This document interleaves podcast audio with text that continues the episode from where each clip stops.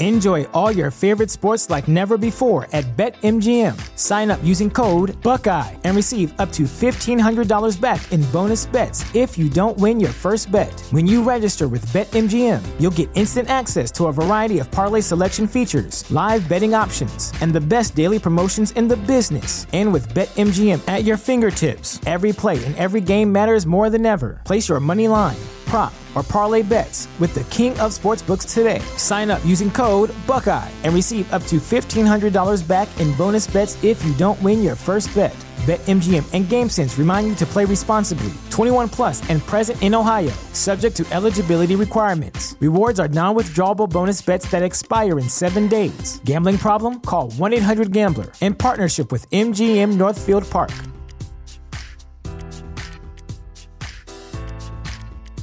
What's the easiest choice you can make? Window instead of middle seat? Picking a vendor who sends a great gift basket? Outsourcing business tasks you hate? What about selling with Shopify?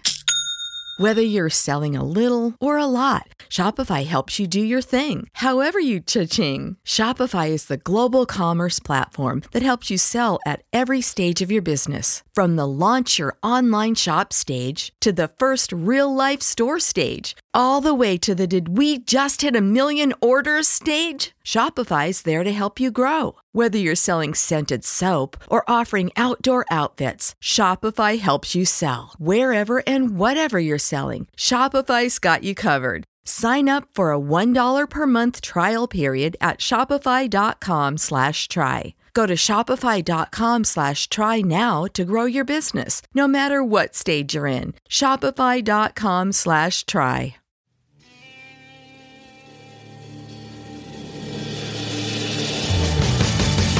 You have the right to remain silent. Anything you say can and will be used against you in a court of law. You have a right to an attorney prior to or during any question. If you can't afford one, the court will appoint one for you. Do you understand your rights? The wolf is at your door,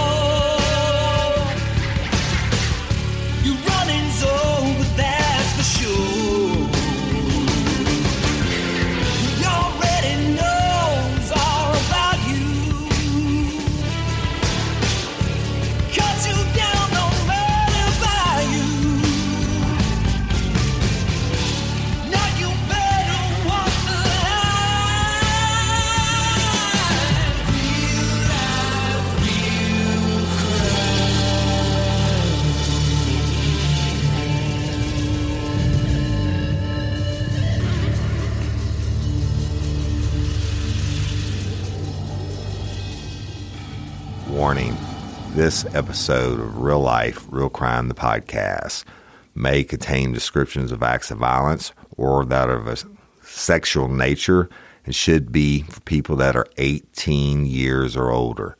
Heed my warning, people. I do not get the facts of these cases off of the internet or from some television show. The facts I'm retelling you were presented to me by the victims of the crimes or the perpetrators who committed the crimes against the victims. My descriptions of the crime scenes, what I saw with my own two eyes. If you're going to get offended, please turn this podcast off now. Thank you. Hello, everybody, and welcome to this episode of Real Life, Real Crime, the podcast. As always, I'm your host, Woody Overton. And today, y'all, I'm going to try and conclude the case on Courtney Coco's, or this series, if you will, on Courtney Coco's murder trial. And y'all, I have so much more that I could tell you, but I'm, going to try to condense it and get it all done in this last episode. Um, you're going to hear me turning pages. Uh, again, I was in court. I took these notes. Uh, I can't even read my own handwriting half the time, so I'm going to paraphrase some things um, to condense it down for you. Okay, so we'll be done with this series, but I'm going to ask why would I keep doing this? And, you know, I'm doing it because it's important to me and it's important that Courtney's story be told. All right. What, um, Crew Bash, February 3rd and 4th, tickets still available. Go to eventbrite.com. I think it's under RRC4. Get your tickets. VIP is Friday night. The regular bash is Saturday night. And get your local raffle tickets. And we're bring, bring y'all some episodes on that. But let's get into the store and let's try to finish it. Okay. So I left you last. Stephanie, um, Courtney's mama, had testified.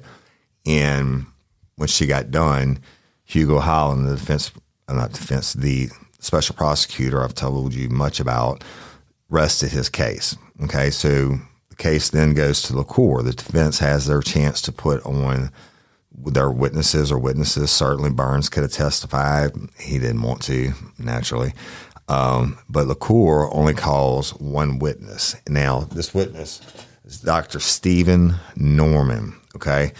Um, I, I have pages and pages and pages on this, but everything pretty much has already been discussed uh, by the original pathologist, Dr. Brown, who done over 15,000 autopsies, testified as an expert witness over 100 times and all this stuff. Dr. Stephen Norman, Alexandria PD brought him in, um, I think 2016, 2017, something like that, and just gave him the case file. And he um, read the case file and he had the blood that's now been stored for what 2004 14 years something like that and um, he had that retested. Now you remember dr brown said there was no blood left in courtney's body because it was so badly decomposed and he had to use the spleen because the spleen is a bloody organ, but he actually had to squeeze the spleen to get enough blood out to test. But the test that they did was uh, qualitative, not quantitative, meaning they could tell you what's in the system, but you can't say how much or where it came from. Um, the point of contention being that Dr. Stephen Norman. Um, said Courtney Coco died from an accidental overdose of alcohol and tramadol and all this other bullshit. But what he did, Dr. Stephen Norman took that blood sample and he ran it like you would a normal toxicology. He, several problems with that, and I'm probably saving y'all some time because I'm, I'm going over his testimony without telling you verbatim what was said. But the problem with that is the the sample would have continued to degrade over the years. And as the body degrades, you get a higher percentage of alcohol, right? It's fermenting. Um, but let's go back to Dr. Stephen Norman gets on the stand and he states that um, he's testified dozens of times at, as a pathologist, and Hugo checks him on that, right? Hugo said, "Well, you know what? I've only got you testifying three times and uh, as a, as an expert witness. So is Dr. Norman lying? Probably, but or embellishing at least." Um, so Hugo was trying to, you know, basically Hugo questioned, "So okay, which jurisdictions have you done all this testifying in?" Dr. Norman couldn't remember the, but Dr. Norman had been the uh, coroner at some point in Rapides and uh, Hugo basically stuck him out and said, you know, when was the last time you received any uh, forensic uh, pathology training? And Dr. Norman had to admit that it was way back in the 70s. And Hugo say, said, So, last time you received any training on how to conduct a criminal autopsy was when Jimmy Carter was president, and he had to admit to it. Now, look, Dr. Stephen Norman, um, I don't know how old he is. He's probably late 60s, early 70s, something like that. He's retired now, y'all. And, um, you know, obviously a very intelligent man, but the, my personal feelings is he's full of shit. So the when Hugo says, ask him, so he said, Do you know that Dr. Brown has testified in over 15,000 criminal pathology cases or homicides he's worked? And, and Dr. Brown said, I don't believe that. and Hugo was like, "What do you mean you don't believe that?" And he said, "Are you calling Dr. Brown a liar?" And he's like, "Oh, I, I just I don't think that's true." Uh, he said, "Well, so you're calling him a liar?" And he said, "Well, I mean, I, I you know, I just think that's highly suspect." Hugo basically locks Dr. Norman in his entire career. It, he says he, he's done approximately of all the autopsies he said he did that he approximately 50 of them were all by people who died violent deaths. Okay. So he says, uh, um, Norman says, I think that he'd done approximately 500 autopsies, and Hugo locks men to that roughly 50 of those were uh, by people who died a violent death. And Hugo asked him, Well, if you're qualified to perform forensic autopsies, then why, when you were coroner, did you send all your aut- autopsies to another doctor? So Hugo had him on that. Um, then LaCour gets up and starts to go over him it, um, with him about when he reviewed the autopsy in, in 2016 or made his own autopsy report in 2016 that he was brought in by um, the Alexandria Police Department and he looked at reports and the autopsy on Coco. Um, Dr. Norman stated that he offered to do this um, after he saw the name in the newspaper, and he said he could be available without pay to to review Courtney's case.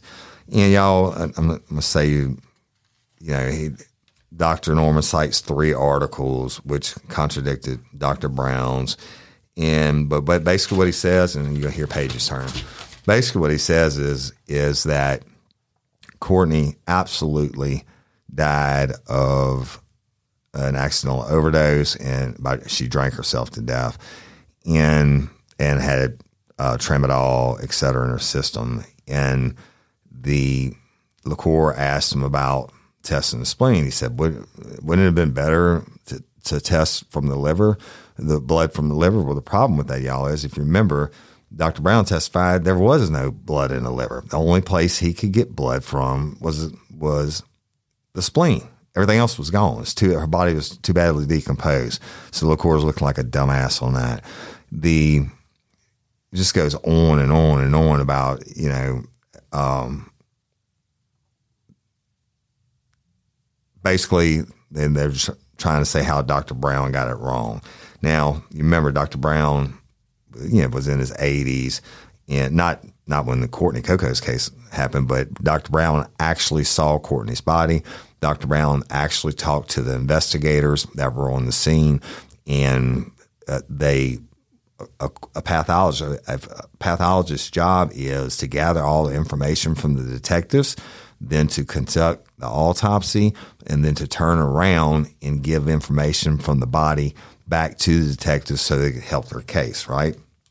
And I'm just I'm not going to read you all this shit. It just goes. I got like 20 pages of LaCour talking to this idiot, and uh, but sum it up, he's sticking by his guns that his autopsy report was right, even though Dr. Brown has already explained that he couldn't have tested the the, the remaining samples uh, because the you know since medical literature since people began doing autopsies, it's proven that if you use that uh, old sample, you're flirting with medical and legal disaster. So, so when he was asked about the gum in her stomach, which Dr. Brown said he's only seen like three times in all the 15,000 autopsies he did, and Dr. Brown said that's because when they choked her to death, she swallowed a gum. And uh, Stephen Norman says, "Oh no, I don't find that significant. I don't. I don't think there's anything to that."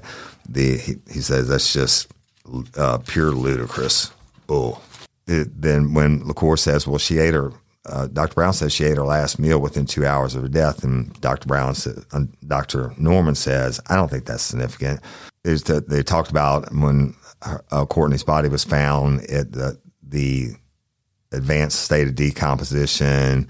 It was uh, as she had been deceased longer, but it, he says, Dr. Norman says, well, it doesn't surprise me. And he, uh, advances decomposition. So LaCour says, Doc, in your expert opinion, do we know what caused the death according to Coco? And he said, my opinion is alcohol and tramadol. And he said, I completely disagree with Dr. Brown's autopsy report. Right?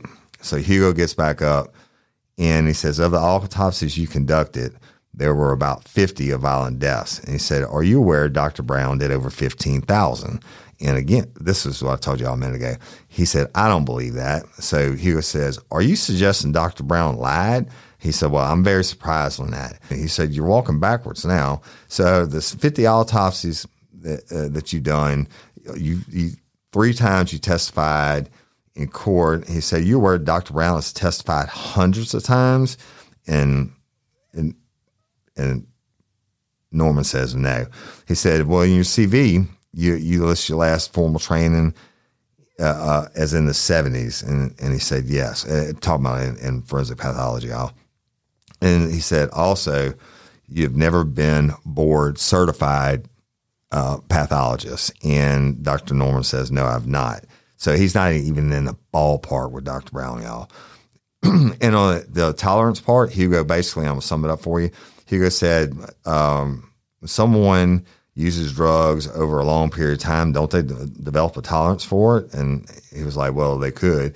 And he said, what about alcohol? He said, well, I don't know. And he said, well, correct me if I'm wrong. For someone who doesn't drink at all, would a blood alcohol of 0.25, uh, would that person pass out?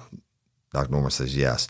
He said, so uh, blood alcohol 0.25, and Dr. Norman tried to cut him off and, and, and say something else. And Hugo said, hey, I went to law school. I get to ask the questions. You don't. Now, at this point, Hugo's hammering his ass, right? And rightfully so. The, um, said, how many of the 50 autopsies you did were on decomposed bodies? And to the point of rotting and stinking. And Dr. Norman said something like maybe uh, 12. So then they get into all these medical terms. Uh, uh, and they talked about the spleen. Um,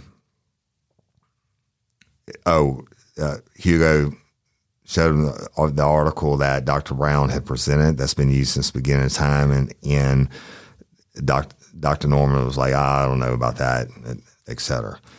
So Hugo says, "Do you agree with Dr. Brown um, about the, the qualitative, not quantitative?" And Dr. Norman says, "Well, this is very interesting." He said, "Well, do you agree with him that they can? That's the only way it can be viewed?" And he said, "Well." Dr. Norman says, "Well, I, I'd have to think about that." And it just goes on and on, y'all. Basically, at the end of the day, I'm going to turn some pages. Guess it's how many I have, and I'm trying to save y'all some time. Because uh, at the end of the day, Dr. Norman is trying to defend his position, which he has no fucking position. He never saw Courtney. He test, had some blood tested years later. He never read, Hugo got to admit, did you ever talk to any detectives on the case? No. Did you ever read the case file on the case? He said, no. Did you read the police reports on the case? He said, no. He said, so basically, you just got information from APD that this girl had died. Uh, um, he said, well, I read the original autopsy. And he said, oh, no, listen to me. He said, basically, you just read that original autopsy and you didn't work with any law enforcement. You didn't have any other knowledge other than what you found in, in the original autopsy. And he had to admit that that was true. All right. So we get on past this, y'all. Um, LaCour got back up and, and on the redirect try to save uh, Dr. Brown and, and just didn't do it justice. I mean, it, was ridiculous. Uh, shout out to Astepro for sponsoring this episode and providing us with free samples. My allergies are throwing my whole morning off. Do I sound different to you? I love it. You sound like it's that time of year there, bro. I sound different to me. I feel like I'm in a submarine. Yeah, well, have you tried Astepro? It's faster, bro. Oh. Right? Astepro is the first of its kind nasal allergy spray. It is the fastest 24 hour over the counter allergy spray. It starts working in 30 minutes while other allergy sprays take hours. Astepro is the first and only 24 hour steroid free allergy spray. Astepro delivers full prescription strength indoor and outdoor allergy relief from nasal congestion, runny and itchy nose, and sneezing. Hey, I use this and you should too, Jim. Last weekend I planted my garden and it's that time of the year and my allergies really kicked up with it, right? I use Astepro every time my nasal allergies flare up and I'm always amazed at how fast I'm back in the game down on those roads playing my stuff. Get fast acting nasal allergy symptom relief with Astepro. Go to AsteproAllergy.com for a discount so you can Astepro and go today. A S T E P R O allergy.com. It's faster, bro. Uses directed for relief of nasal congestion, runny nose, sneezing, and itchy nose due to allergies. Astepro and go. Looking for a new and healthier way to unwind? I was too, and then I tried Recess Mood. Recess Mood replaced that after dinner alcoholic beverage for me, so I saw a difference in both my mood and my belly. It's made with real fruit. It is only 20 calories and it contains no added sugar. Recess Mood is infused with functional ingredients like mood lifting magnesium and stress balancing adaptogens so you can relax without the alcohol or the hangovers. Recess Mood tastes great too and comes in four different flavors. My favorite flavor is the strawberry rose. So, whether you need a moment away from the errands, work, and kids, or you just need a moment of chill during dinner time chaos, Recess Mood is where it's at whenever you need to relax and unwind. You deserve a healthier way to unwind. Head to takearecess.com slash RLRC and get 15% off Recess Mood, your go to alcohol replacement. Uh, I mean, Hugo did get him. He said, "Did you ever talk to Courtney's family?" And he said, "No." He said, "Do you know talk to her friends? Do you do, do you know if she drank every day?" He said, "No." And he said, "Do you know, uh, um, you, you know what her tolerance was to alcohol?" Blah blah blah. I mean, he just Hugo did a hell of a job, punched the shit out of him, and he gets off the stand. Then we go to closing arguments, y'all. Now, in closing arguments, I told you in the beginning, Hugo gets to get up and do his clo- his opening statements of the closing arguments, if you will. LaCour gets to get up and do his part, and then Hugo gets to get up and, and have the final say so. So Hugo gets up and he puts, he shows on the TV screen, um, it, moderation in pursuit of justice is no virtue. He said, I consider myself uh, an honest man and I take my job serious. He said, I'm going to sit up here so so not to block y'all's view. Yeah, y'all, he's moving out of the way of the TV. He said, Guilt shall not escape. He said, Why I told you we wouldn't be here if I didn't believe that David Anthony Burns killed Courtney. He said, I am extremely proud to speak to speak for the dead because Courtney can't speak for herself. He said, killing of a human being, the body dumped or positioned who were more qual- qualified? Dr. Brown, who did over 15,000 autopsies over 50 years, is board certified, and he had the case detective with him. He says is a homicide. Now, you Dr. Norman, who's a clinical pathologist, never reviewed the police report or crime scene photos. Uh, he only did 15,000, that's what he testified, 15,000 autopsies, and he's only testified three times. He called Dr. Brown a liar. Do you believe he lied? Now he's talking to the jury, y'all. He said, I told y'all I was going to challenge Mr. LaCour to prove that this wasn't a homicide. And I gave you the reasonable explanation how this can't be anything uh, but murder. He said, I'm throwing that challenge out again. He said, I want LaCour to get up here and tell you that this wasn't a murder and prove to you that this wasn't a murder. And he goes on to talk about Fred Landry. He said, Fred Landry, is he the evil genius in murder and can get away with this? Or is the most reasonable explanation that his DNA was on the latch of the car was that he had a relationship with Courtney? And, you know, the cigarette butts in the car, the most reasonable explanation is uh, those that car was a crack loaner and it was recovered in Houston. Uh, and hope a bunch of people had access to it. So, and I want you to keep the Occam's razor theory in mind, y'all. That basically says that in lack of other knowledge, that the most reasonable explanation is the truth. And Hugo goes on. He said, "We know it's a homicide. Dr. Brown said so." and he has four more, far more experience than Dr. Stephen Norman. He said, "Now let's go to Wayne Durson." And y'all man, remember what, he's the one that went off on the core, and, and in the courtroom pointed at uh, Burns and said, "Why don't you be a man and stand up and tell these people what what you told me?" Wayne Durson says it's a homicide, and he said, "I ain't got no damn reason to lie." Now Charlene, she said Burns told her that he strangled Courtney Coco He said Seamus said Burns said that he killed Courtney. He said three people under oath swore that Burns said that he did it. Durson said Burns told him about the body being dumped in Texas. Charlene says Burns told him about dumping the body in Texas. Seamus said that Burns told him about dumping the body in Texas. Tiffany Cedar said Seamus had to go to Winnie. Uh, she had to go to Winnie, Texas to get Seamus one time. He said, Hugo says, I suggest we know Courtney's body was wrapped in, in a blanket, maybe plastic. Charlene says plastic. And then I put Miss Ann on stand about how the shower curtain was missing. Was she was wrapped up in uh, plastic and a blanket. I don't know. I wasn't there.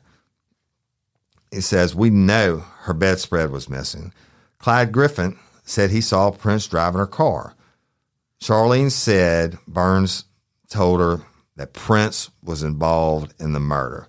Burns didn't go to Winnie, Texas, back up and drop the body, and then hike back. You heard Dr. Scanlon said there's no physical evidence at the scene that it was a dump site. And Burns told Charlene there was a silver Mustang involved, and Billy Earhart owned one. These things uh, proved consistent with Seamus' statements. Now, Jude Lawson told you he remembered JW and eight on the plate. Um, he ultimately ends up picking him, uh, drawing a, a, photograph of him, and then picks him out of photograph lineup, being Burns, him being Burns. And he says he gets his dates mixed up but he remembered he was coming from the store and the store was closing around 10 p.m. And June says the car was pulled, was not pulled in the building and it was parked to the left and he saw someone walking around and get into the car. And as he did, uh, he saw the silhouette. He picked him out of the lineup under oath, knowing he might send someone to prison for the rest of their life. Jude still pointed out David Anthony Burns. Dr. Gazelle, the, the the math, Dr. Yala said there's a less than 1% chance that Jude can get guess even a partial plate by getting a glance of it at, at nighttime. He said, I'm going to suggest that Jude remembers events, not dates.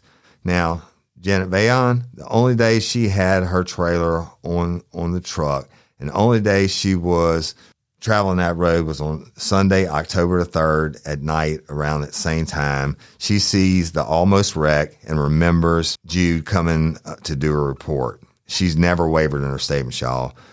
Jude's dates weren't clear, but he was positive about this David Anthony Burns driving the vehicle. Um, some stray issues about lacing the money. He said, I don't know. I don't have any doubt that Durson or Charlene heard what they heard. He said, I asked Stephanie, was it common knowledge that Courtney was getting money in the family? And Stephanie said, yes. And, and guess what? Burns was part of the family. I suggest Burns did not know the annuity that was paid went away after Courtney's death. If I could prove Seamus had had been there beyond a reasonable doubt, he would be up here on trial too. And Lace, if I had proof of her being involved, I'd prosecute her too. And about Miss Stephanie and and him saying, LaCour saying that Courtney only dated black men. And, and that's because he's trying to establish and say that Burns, that Courtney wouldn't have an affair with Burns because he was white. But Courtney is having an affair with Burns. And Seamus Setless said, looks like uh, about Courtney's body, looks like it been beaten to hell, is all black and blue from the waist up. So let's go back to Friday night. Lace and, and Burns have a fight. Burns leaves. He comes back. They have another fight. He leaves. He's gone the whole weekend. He said, I'm saying that Burns ran to Courtney. She was dressed for bed. And I can only guess the conversation. Maybe it was that Courtney said, I'm going back to Jitty. And, or maybe Courtney said that she had an STD and that he gave she gave it to him or or he gave it to her or whatever. But Burns gets mad and squeezes the life out of her. So what does Burns think then? I mean, he said he's what I do with a body. Burns drove there. He can't have anyone see this. See, this is where their case that wasn't homicide falls falls apart. He said, "Why not leave her there? Why dump her body in Texas? She's going to be discovered." Wraps her up covered by a shower curtain, bed, spread, both are missing. And then Hugo showed the pictures, y'all, of the board under the mattress. And he says Burns then got to make two phone calls. First to Prince, probably said, Hey, can I leave her car with you? And then he called Seamus to help dump her body. Dr. Brown said the smell of Courtney's body would have been rotten and would have permeated everything. Texas Rangers didn't say anything about the rotten smell in Courtney's car when they found it in Houston. Seamus shows up in a silver Mustang. Courtney gets put in the back of the Mustang, and likely there's riding that car with Prince driving. Likely her being put in the, in the silver Mustang and not her own car because Prince was driving that car, Courtney's car around on Saturday, and he wouldn't have been doing that if it had stunk to high heaven. So the the rape kit comes back negative, even though Burns said that Prince and him and Prince's cousin raped her uh, or had sex with her, but nobody know because there were condoms. But Burns is in Courtney's car. Seamus is in the Mustang. Charlene Gallman said Burns had been through Winnie, Texas many times. Seamus admitted he was on the road the day Courtney's body was found three times. So Setliffe backs in, and both of them lift out Courtney's tiny corpse and dump her on the floor. And as a last insult, they raise her legs, spread her arms, which I would suggest to you is not unlike Jesus. Courtney was sacrificed. Setliffe then has time to drive back from Houston and get his work van. And that's where the, the pair of panties were found in the van. And Hugo goes on to say, Burns did it. Maybe with Setliffe, maybe not. And I think LaCour is about to get up here and say it's not murder. Burns robbed that woman of the opportunity to have a life. Make him pay. All right, y'all. That's Hugo's opening balvo, uh, salvo. LaCour gets up, do his closing argument. Look, I don't have to spend a bunch of time reading this. And I'm, I'm going to paraphrase it because it just doesn't make any sense. Hugo was exactly right on what he's going to say. Basically, he says it's not murder. Um, Dr. Stephen Norman says it's accidental overdose. He says there's not one person can put my client at the scene. He said, except for Jude. Jude who comes out all these years later and picks him out of a photo lineup. He said, I don't believe that. How do you pick a man out of a photo lineup when you only see his profile? He said, that, that doesn't work. He said, there's not one piece of physical evidence tying my client to murder Courtney Coco. Um, he, he talks about, you know, could be Seamus. He said it could be Lace. Um, that uh, other people had motive talks about Detective Dryden, uh, and he says, "I lose faith in our police department." And I mean, Dryden couldn't even get the date straight. He couldn't Google it. And he says when the cops don't get an answer they like, they, they just basically turn it around and make it work for them. He said, Why would you be giving out brochures after the festival is closed? Again, y'all, he's trying to go back to Jude on that. He said, The body wrap, that came from the family. Lace said it. And it was on the news that a body was dumped in, in Texas. It's not information only the killer would know. Silver Mustang, Seamus says it was red. She says it's silver. And y'all, he just goes on and on. And he goes back to Dryden and he says, This is the worst piece of police work ever.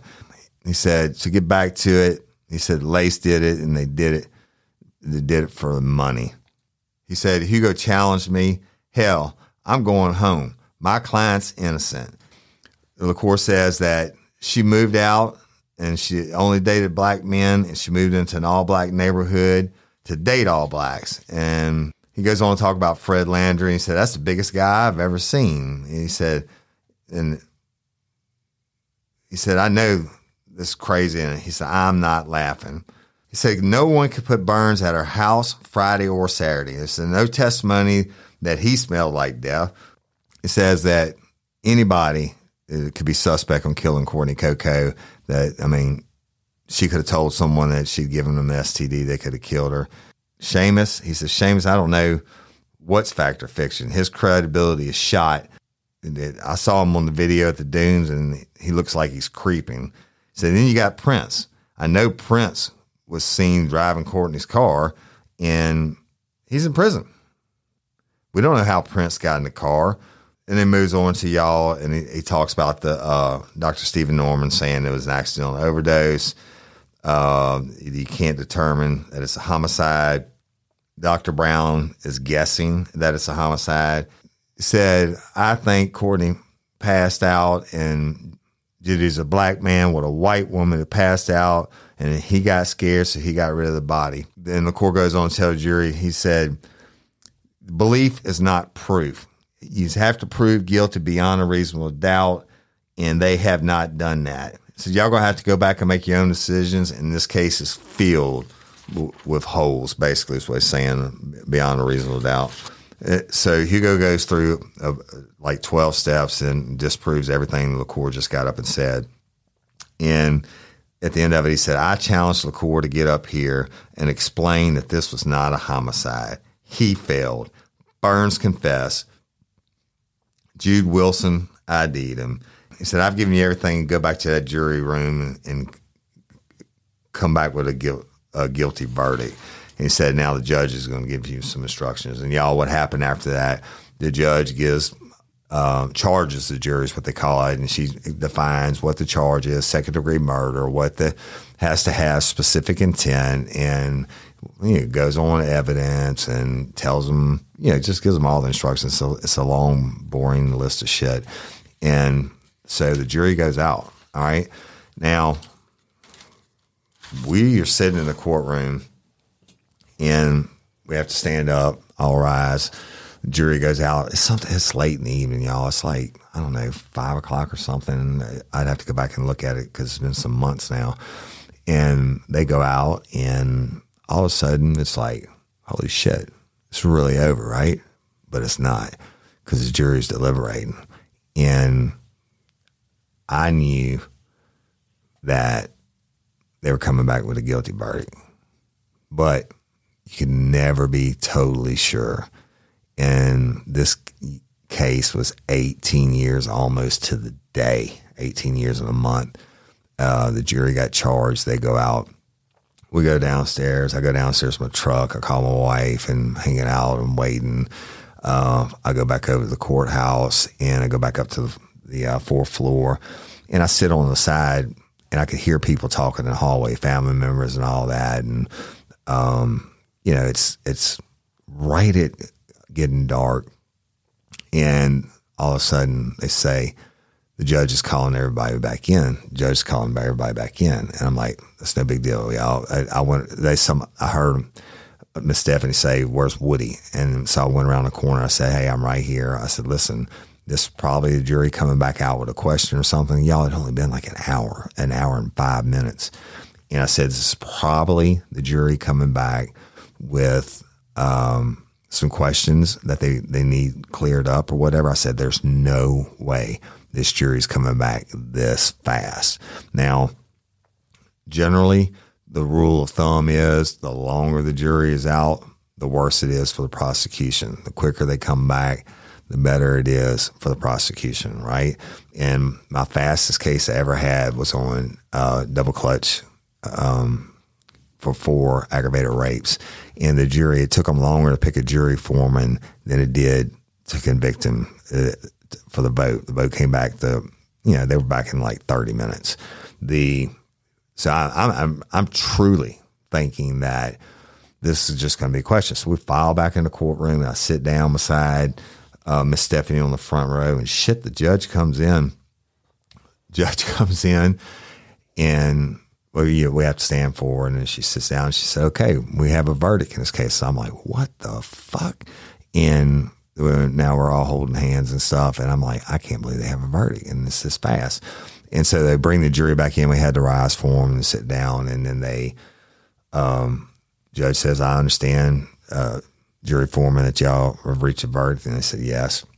And he said, you hand the verdict and the bailiff took the verdict and she read it, gave it to the judge. The judge read it, and the judge gave it to the clerk and said, Madam Clerk, will you read the verdict?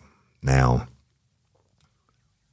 this point, everybody's just been over praying, crying, uh, uh but it's quiet, it's silent.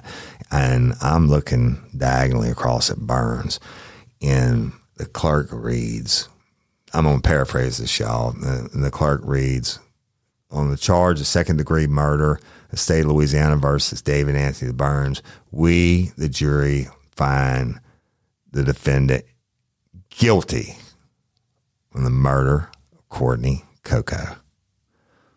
Y'all, I'm watching Burns and it looked like somebody kicked him in the nuts. And he just, ooh, he bent over, ooh, and did like that. And then, and then he straightens back up. And of course, the courtrooms, you, people are the family's all crying and and and going on, and uh, then you know it's just I'm fucking in disbelief. Not in disbelief because I knew it was going to happen, but um, I mean, this is a long time. I know it's been a long story, but the uh, I don't know.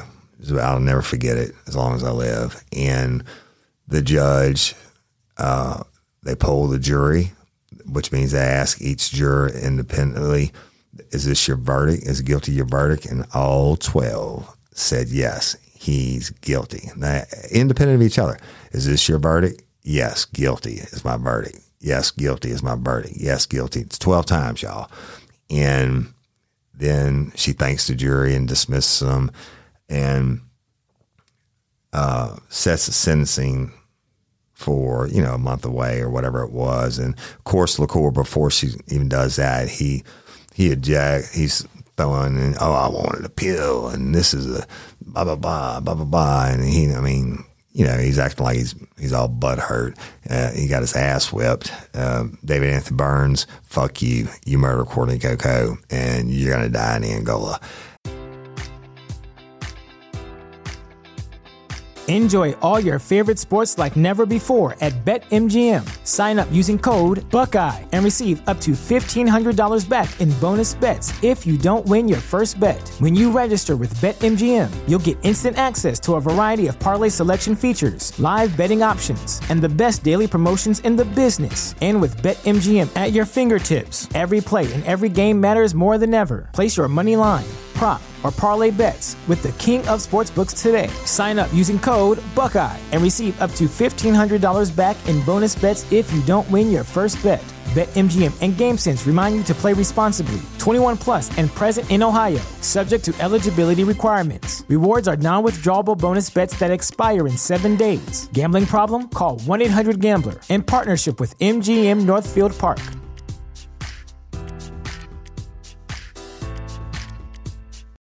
This is the story of the one. As a maintenance engineer, he hears things differently. To the untrained ear, everything on his shop floor might sound fine, but he can hear gears grinding or a belt slipping.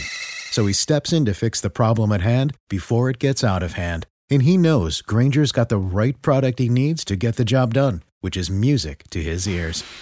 Call, clickgrainger.com, or just stop by. Grainger, for the ones who get it done. Um, then it came time, y'all, at the end of, after all of course bullshit objections, um, I mean, including what she said, there's no evidence in this, Your Honor, blah, blah, blah, blah, blah, blah, blah. Uh, um, and the judge goes to pick a sentencing date. And she gave him a bunch of dates in, in November. And one of the first one she said, I think was November the 20th. And when she said that, Stephanie, we were holding hands, they're still all crying and stuff. Stephanie says, That's his birthday. That's his birthday. And LaCour says, Your Honor, I'd ask that you pick any other date but that date because that's my client's birthday. So she moved it back like another week, right? And um, we came back for the sentencing, and I think it was end of November. Uh, that we go in, we expect to have the sentencing that day, and LaCour comes late to court as usual, and then then he goes he walks up to the judge, not on the record, but he says, Your Honor, I want, I want to move the sentencing to another date. She said, No way. She said, It's happening today. He said, Well, then I need a 10 minute recess. And she's like, Okay, take however much time you need, right? Once again, we're all fucking waiting on LaCour. What LaCour does is goes downstairs and files two motions. Bullshit motions, same things he's already, I think one to dismiss the verdict and one for whatever the fuck else. It, I mean, I don't even remember. It's stupid. But in doing so, he knew we had a packed courtroom. All the lifers were there. The family members were there. I'm talking about lifers drove in from all over, right? I mean, you, they're standing room on. You can't even stand. There, there are people standing all along the walls. Everything was jam packed, and uh, LaCour files those fucking motions, and he knew what he was doing the the judge said, "Oh, I'll hear your motions," and but she was pissed. I knew what was coming. She so he went through his motions about all this, and this should be dismissed and overturned, blah blah whatever. Judge denied both of the motions, but LaCour knew what he was doing. He was doing it. He's saying "fuck you" to everybody in that room because they were all there to hear the victim's impact statements and to hear the sentencing that day. Well, because he filed those last minute motions after he got to the courthouse. And the, by Louisiana law, the judge could not sentence Burns for 24 hours. Now, LaCour knows the judge has got a full docket. Um, and like the next day, she had a trial starting and all that. And he's thinking he's going to get it pushed back for however long. And the judge was pissed, right? And she leaves and she comes back in and she's like, you know what? We're going to, I'm going to set sentencing for tomorrow at 1 p.m. This is like 9 30, 10 o'clock, y'all. She said, therefore, but she, and of course everybody's pissed, but I knew it was coming. And she said, therefore, it would have been more than 24 hours since I denied the defense's motions and under Louisiana law that if they file a motion, I, ha- I cannot, I cannot rule upon a motion and sentence the defendant, uh, in the same 24 hour period. She said, but I'll sentence him tomorrow at 1 p.m. And she said, and furthermore, the I'm going to proceed and listen to all the victims' impact statements today because everybody's here and I don't want everybody to have to come back. And so that really pissed LaCour off. But she did it. And y'all, I'm going to put it up uh, for Patreon convicts whatever, and it, it, won't be this week. And it's, it is I had Shane McBride in from uh, Wisconsin, McLaw Whitetail Adventures. He was kind of watch my back because of the shit they pulled back in October. And he was sitting in the back courtroom and he said, I have never heard any shit like that in my life. Now, all the family members got to get up and, and give their statements to Burns. And they were strong, they were powerful. It was just, you could hear a pin drop, everybody's crying. And the last one was Miss Stephanie, and she laid into him after 18 years of waiting. Uh, but anyway, I'll, I'll, I'll put that up for y'all.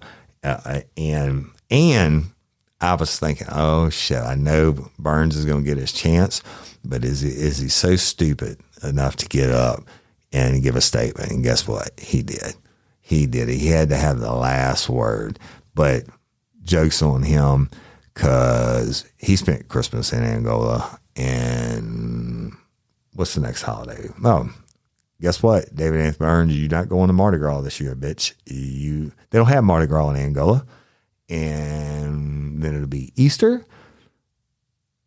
Well, you might get a piece of ham Burns on Easter. I doubt it. You ain't getting any Easter eggs and whatever. You're not going to crawfish bowls this year, homie, and you never will again. You murdered Courtney Coco. Lifers, I want to thank all of y'all uh, for sticking with me through this. The next episode you get will be Woody Overton, old school real life real crime. But this story means the world to me. Courtney Coco's life story needed to be told. This piece of shit that murdered her, found guilty by a jury of his peers, not Woody Overton, although I know he did it. Um, he's going to die in prison, and he should.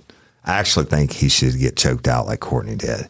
But, you know, Angola is pretty good too for him.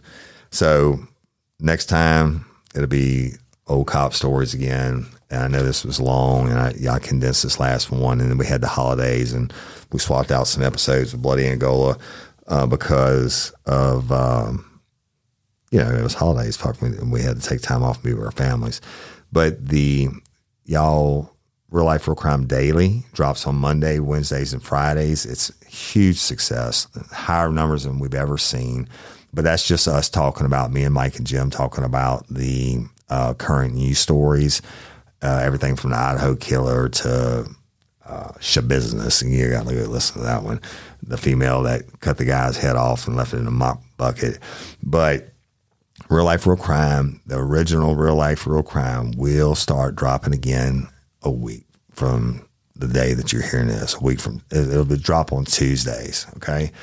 Um, and then of course we have Bloody Angola. We're doing three Bloody Angola drops a week now. Also, so that's seven shows you get a week between Real Life Real Crime Daily, Real Life Real Crime, and Bloody Angola. And y'all please keep liking and sharing, subscribing, and doing all that good podcaster shit uh, Real Life Real Crime Crew Bash tickets are on sale. Now, we sold out two nights for Bloody Angola. You've got to get your tickets for the Crew Bash Friday night VIP event. Uh, approximately 200 people. It's going to be very intimate. I'm going to sign autographs and take pictures, and we're going to party.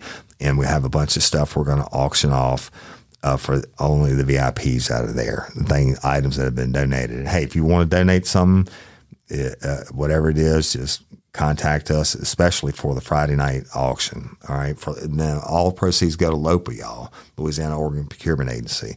Saturday night, of course, I'm going to take the stage and it's going to be, I, think I'm going to go ahead and tell you the name of it.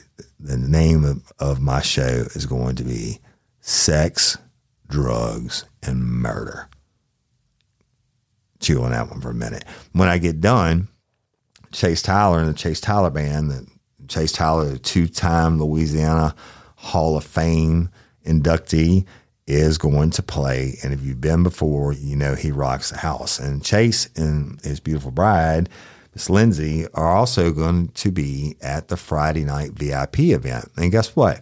He's coming as a fan on, on the VIP event. And, and he, uh, I'm honored by that. So yeah, yeah, Chase will be there, and we'll have a lot of other, people there that um, you probably want to meet. So get your tickets, eventbrite.com. Real, life. I think it's RRC4, but you can just look up Real Life Real Crime and get your tickets while they last. We're only like two weeks away. Yeah, I think it's two weeks from tonight.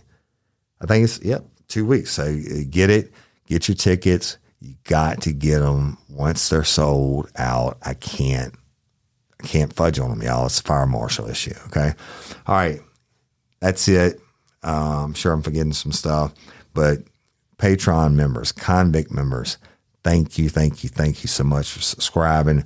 You'll never know what it means to us. Uh, it means to me and to the show and to my family. and all this stuff costs a lot of money, y'all, uh, uh, to do. So your support is invaluable. If we owe you something, send us a message. If you're having a problem with something, send us a message, and we'll get we'll get right on it as soon as we see it. Okay, and LOPA, Louisiana Organ Procurement Agency, you'll be hearing a commercial about the raffle we're doing uh, this year, like we've done the last several years, to raise money for this nonprofit. LOPA saves lives, y'all. And go if you're a lifer from Taiwan and you want to become an organ donor, you don't have to be from Louisiana. You can go to lopa.org, fill out the little two minute thing, and be a hero. Chances of your organs ever being harvested are slim to none. But if hey, they want my shit, they can have it. And I, um, Lopa saves lives. And I'm Woody Overton, your host of Real Life, Real Crime, the podcast. Until next time or ever, don't let me catch you down on Murder. Peace.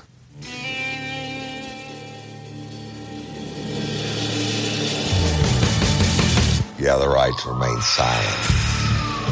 You say can and will be used against you in a court of law. You have a right to an attorney prior to and during any question. If you can't afford one, the court will appoint one for you. Do you understand your rights? The wolf is at your door,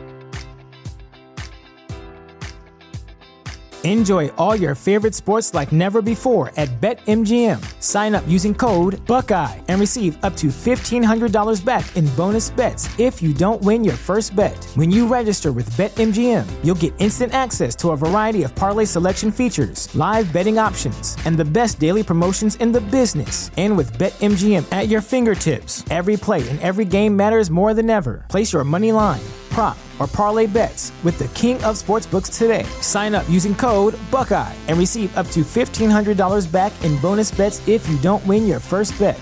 BetMGM and GameSense remind you to play responsibly. 21 plus and present in Ohio, subject to eligibility requirements. Rewards are non-withdrawable bonus bets that expire in seven days. Gambling problem? Call 1-800-GAMBLER. In partnership with MGM Northfield Park.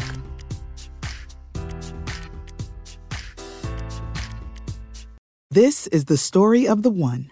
As head of maintenance at a concert hall, he knows the show must always go on. That's why he works behind the scenes, ensuring every light is working, the HVAC is humming, and his facility shines. With Grainger's supplies and solutions for every challenge he faces, plus 24 7 customer support, his venue never misses a beat. Call quickgrainger.com or just stop by. Grainger, for the ones who get it done.